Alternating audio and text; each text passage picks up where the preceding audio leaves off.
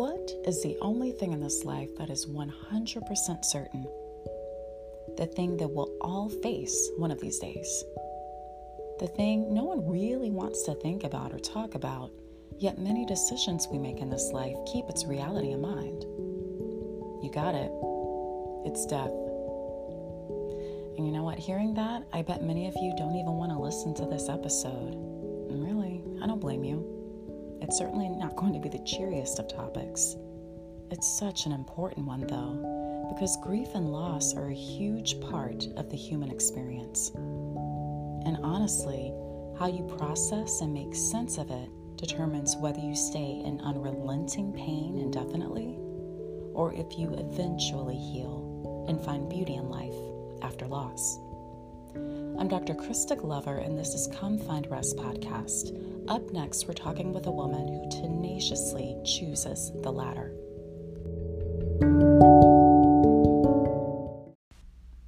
For this episode, I really wanted to interview my dear friend, Dr. Frances Kingsberry. She is first and foremost a devoted believer. She has walked with the Lord many years and is the epitome of grace. She's one of those people who, if you meet and experience her, it's like you've met Jesus. Francemise is a proud Haitian American and New Jersey native. I had the privilege of meeting this beautiful soul many moons ago when we both studied at the University of North Carolina at Chapel Hill. Go Heels! she went on to get her Doctor of Education from North Carolina State University and this year, she launched her website, Finding Beauty in Life. In her blog, we learn that while she is a married mother of four, just two of her children remain with us on earth. That's actually part of her story that she'll share with us next. If you could, please start by sharing what's been your experience with loss? What has been my experience with loss? That's a good question. Um, I guess I would say that I've had the regular experience with loss, like when you lose like grandparents, um, you know, family, friends, uh, friends, classmates. Um, so that is one aspect of some of the losses that I've experienced, relatives. Um, but over the last 10 years, I've had, uh, I think, two of the biggest um, or significant losses um, to me uh, in my life. Um, one being my daughter Amira, she passed away in 2010 um, at the age of four and a half. Um, we realized when she turned three that um, she was, we saw that she was losing some of the faculties that she had, some of the abilities that she had. And so we went on this journey trying to find out what's going on. And um, at that time, there was no name for what was happening to her. They just um, ended up towards the end of her life deeming it a neurological, a degenerative neurological disorder.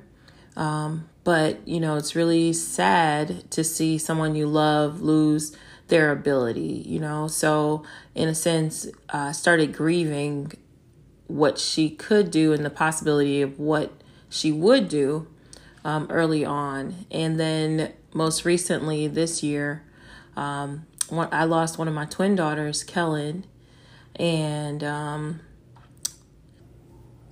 in 2017, she was diagnosed with a rare genetic disease called Niemann-Pick and um, part of the challenges with this disease is that there is not a cure for it. And also, um, doctors aren't aware to look for this.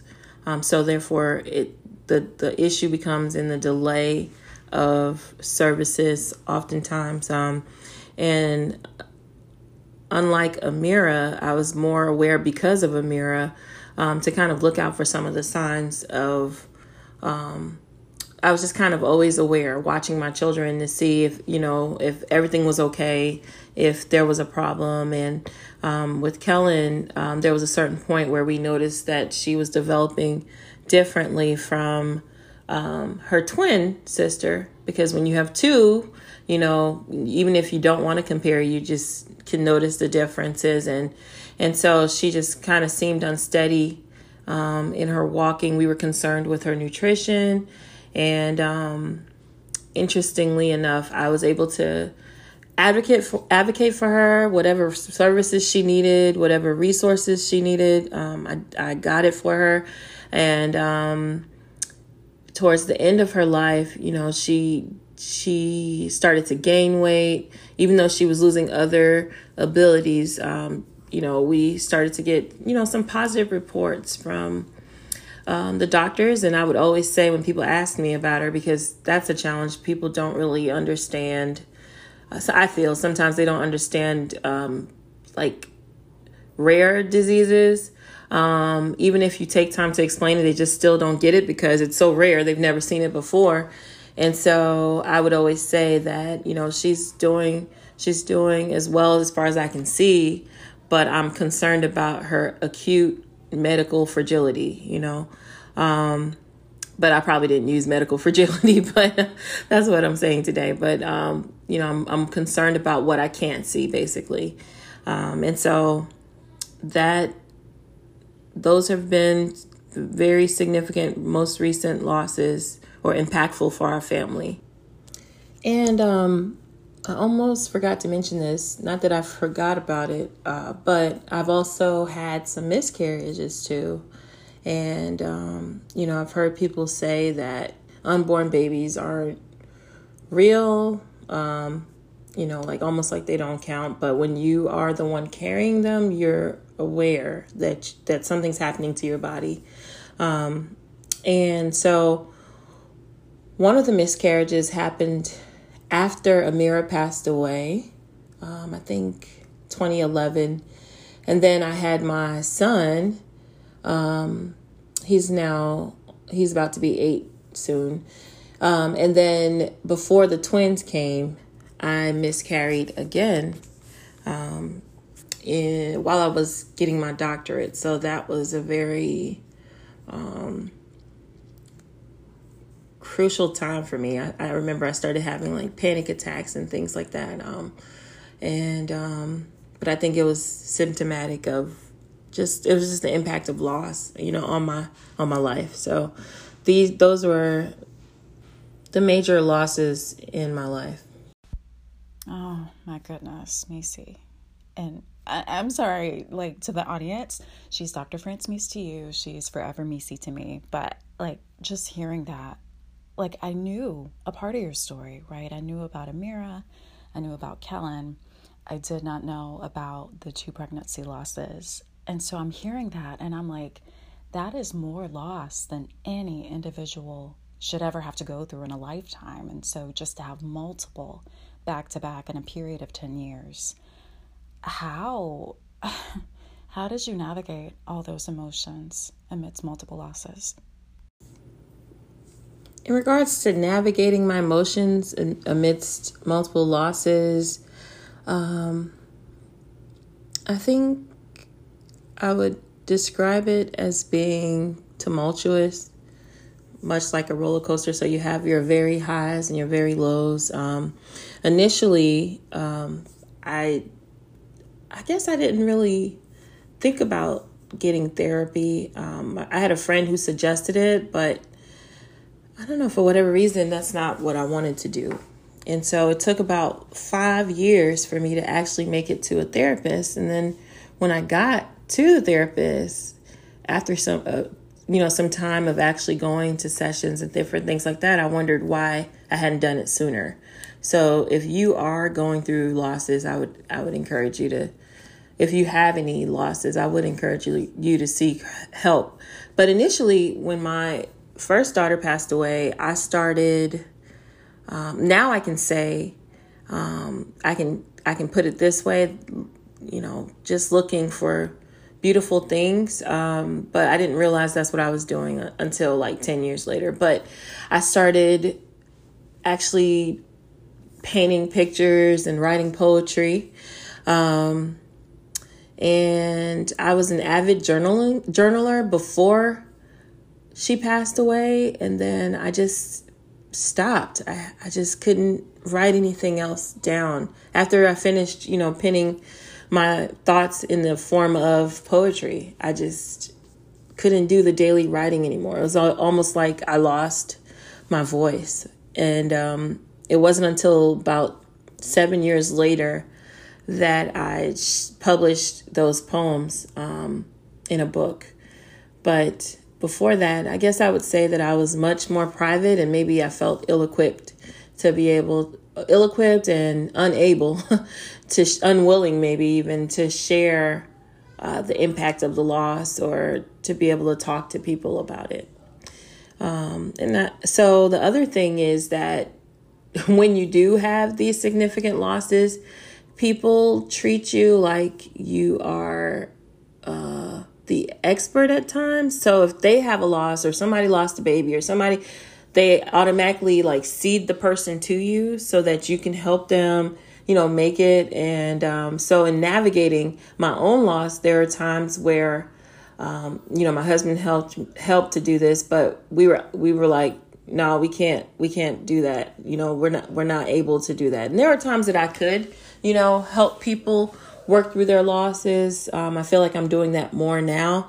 But at that time, I think it was like the shock of it all. And, and, and just because, you know, someone has suffered loss, it does not mean that they are qualified or able to help someone else. So I, um, so that was something where we just had to, uh, what's the word? Had to, um,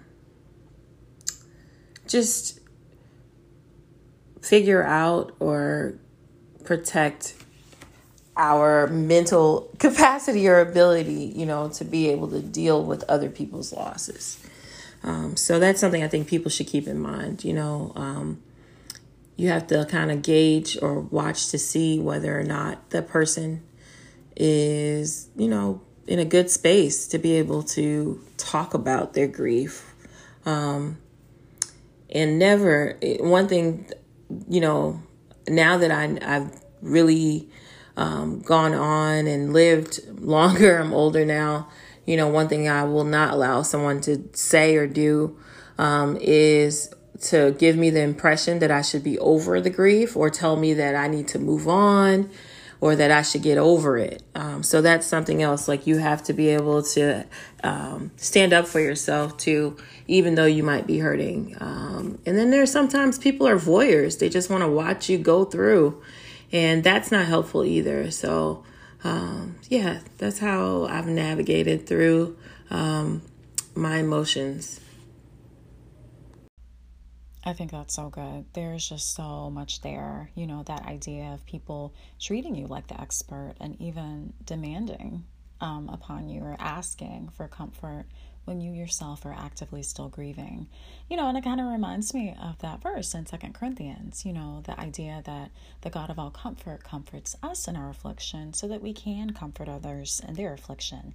And it's like, yes, and it's not while the pain is acute. You know, you talked about um, losing your voice there for a while. And so you had to go through your own healing process. And it sounds like you used, um, you went on a beauty hunt, right? And express yourself through poetry. And that was part of your process of finding your voice again. Has there been anything else that's been a source of peace or grounding um, for you during this time? One major source of my peace and grounding has really been my faith in the Lord. Um, now, I will say that there are times in your walk with Christ that um, you may feel disappointed. Um, I've, you know, been angry. You know, people will say things like, um, you know, well, at least your loved one is with the Lord, and then you're supposed to find consolation uh, from that. And uh, you know, and sometimes I'm not I'm not going to say that that hasn't left me consoled, but I will say that you know, just like any relationship, you know, you experience various emotions. And so um one thing that has been constant is that I do believe that God you know, through various, you know, experiences, people, um, just has really kept me. Like, I really feel like he loves me and he cares for me. Um, and I understand that there are good times and bad times um, and different seasons in in one's life. And so um, that has made the difference, you know, just um, because I, I could have been crazy, you know, I could have quit, I could have done so many different things. And yet, you know, here I am, you know, 10 years past, 10 years since Amira's death, and then um, going through, you know, grief with Kellen. Um, and so, yeah, so anyway, I don't, I don't take that for granted and I don't take it lightly, you know. Um, sometimes when you're going through hard times, I would say when you're going through hard times, you need something that's going to, or someone who's going to give you something to get out of bed for or make you hopeful, you know. Um, and another thing is just, um, I would say my husband, he's really been a rock that I, you know, can lean on. Um, and so, you know, he, he can't be there with me all the time, but um, he's really, you know, loved me through a lot of, of my my problems. And um, you know we have like discussions about it. And and he was in he was dealing with the losses too so that kind of helps. I don't have to rehash you know what i went through. Um, and so i find peace in knowing that you know we can encourage each other to keep keep making it and then lastly i would say that my friends you know like they um, they have checked on me. They have literally gotten in the car and to it, gotten on plane rides to come and, and see about me and my family. And so um, a lot of them have held me down, and I'm so grateful, grateful for that. And of course, um, the prayers, prayers of people.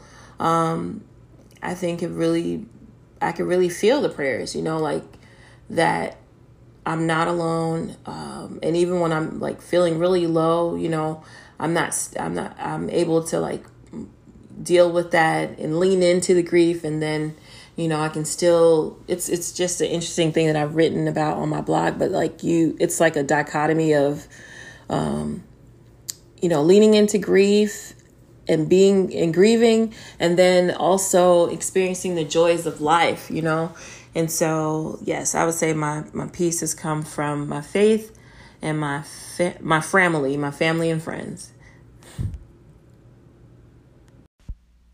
I love that. So, faith and family, like you said, I love that term. You know, this idea that you're not alone, um, that you have support. And even if it doesn't feel any better on a given day, I mean, the pain is still there. There's no getting over it, like you said. It does help to know that you're not actively walking through it by yourself. And so, you know, that kind of leads me to the next question. Um, as a counselor, you know, when it comes to trauma or grief work, a lot of people find it helpful to have some sort of working narrative, a story, an explanation, something that you tell yourself that helps you cope. Do you have anything like that for what's happened in your life? I don't know if I'm I can actually answer this question of is there a particular um, narrative or explanation that I tell myself to cope? You know, of course, you you believe that you'll see your loved one again. You know, that hope that you'll see them again, or you know, in my case, for my girls, that they're no longer suffering. So maybe that's the answer to the question that they're not no longer suffering anymore. Um, especially with my daughter Kellen, um, she passed away right before or right around the pandemic hitting um, in March, and so oftentimes I think about the fact that if she were alive, I wonder how she would be making it through this pandemic. You know, because she had respiratory issues among a, a lot of other things, and so um, you know, we would have had to take her to the hospital, and she, like I said, was med- medically fragile. So, um, in a way, I guess I don't know if I find comfort in it, but um, you know, I guess I'm I'm glad she's not suffering, you know, um, right now. But, you know, of course, I wish she was still here with me. You know, I thank you for being so real and honest. Um, because, yeah, we don't always know on this side of heaven why did that have to happen? Why did circumstances play out that way? Why was that the outcome? We don't have the answers. And so that is part of the faith journey is continuing to trust in the Lord and his goodness and his love no matter what and trust that somehow um, he's in it and he's with us and he'll help us through it all. So, you know, as we get ready to wrap up, do you have any advice for those who are actively journeying through their own grief and loss? One major piece of advice that I have for those journeying through grief and loss is to, like I said, I think I said this before, but don't wait like I did for five years. Go see someone, um, talk to someone who, uh, like a licensed professional so that they can help you uh, be able to navigate through your emotions. Um, for me, one year, I, well, initially, when my first daughter passed away, my husband literally had to come home because on the day of her birthday, I just had such a meltdown. Um, but when I finally started seeing the counselor, I asked for tips on how I could make it through the day, you know. So that's something that was very f- helpful for me. And also, I would say don't try to, to take things a moment at a time, you know. Don't try not to let yourself be overwhelmed because some things uh, when you're grieving just seem like mountains, things that you used to do before. And so, you know, one thing I realized was if I could take it a minute at a time, and then an hour at a time, you know, then uh, a day at a time. Then I was moving forward, and it didn't matter how small the move was, you know. Um, and so, most recently, I have encouraged people to find beauty every day. That's what I've been doing. Um, and it's helpful because then it gives me something to focus on and to look for in the day, you know, um, that maybe I wouldn't have noticed before. You know, I found myself watching, you know, squirrels, you know, for instance. um, and I, one day just, I just stopped and just watched squirrel, the squirrel. And it was the most fascinating thing.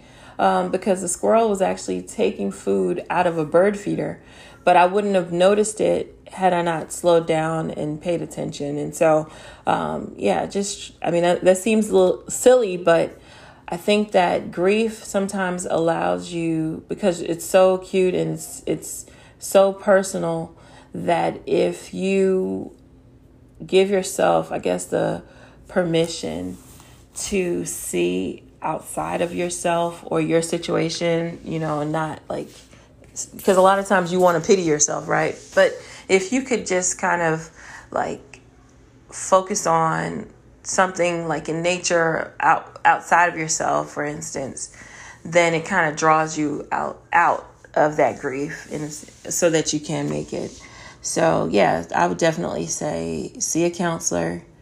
Um, write journaling is very helpful. It's very therapeutic. Get your thoughts out there somehow, um, and you know, you might have to let people know in your circle that, you know, you may not want to talk about this every day, but that when you want to talk about it, you know, you hope that they'll listen, you know, to you. So I think that has been helpful too because I think sometimes people are afraid to even say the deceased person's name or um, you know, and you don't have to say like how are you doing with that grief, you know, you can just ask them, you can come up with a code, you know, to let them know that you're thinking about them or you're praying for them, you know, like you let them know, like, when I send you this, this is what I'm really asking, you know, um, because sometimes it's hard to even put into words how you're feeling. So, um, but then it can be very lonely and is- isolating too, because no one wants to, um, no one wants their loved one to pass away. So just keep that, those things in mind. Thank you so much, Frances, for talking with me and just sharing your story. And I really want people to be able to link with you and continue to follow your blog or get in touch with you on social and just see how you have managed to find beauty in life after so much loss. So, if you're willing, how can people find you? So, if you want to find me, uh, I think one of the best ways you can find me is on my Facebook, my professional Facebook page, Dr. Frances Kingsberry. Um, there you'll find some Facebook Lives about various topics, um, pictures, inspirational quotes, and pictures, and just different thoughts that I might have about life or beauty. Um, you can also follow me on my blog at and subscribe uh, there. Um, you can also leave me a message either on Facebook or on my blog but it's www.drf Kingsberry, K I N G S B E R R Y dot com. And lastly, you can follow me on Twitter, and my handle is at Dr. F. Kingsberry. So, those are some of the main ways that you can find me. And my email address is F as in Frank, S as in Sam, Kings, K I N G S, B as in boy, at gmail.com. Just let me know that, you know, you listened to this podcast and what it is that you're you want, your message. And thank you. Take care.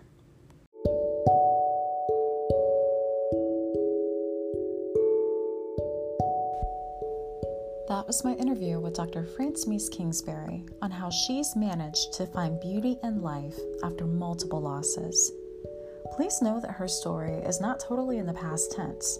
She is still actively walking through pain, as perhaps many of you are. So, my prayer is that her story ignites fresh faith to believe that if this current moment is not good, in the fullness of time, it will be good. Thanks for listening. Please stay tuned for the next episode.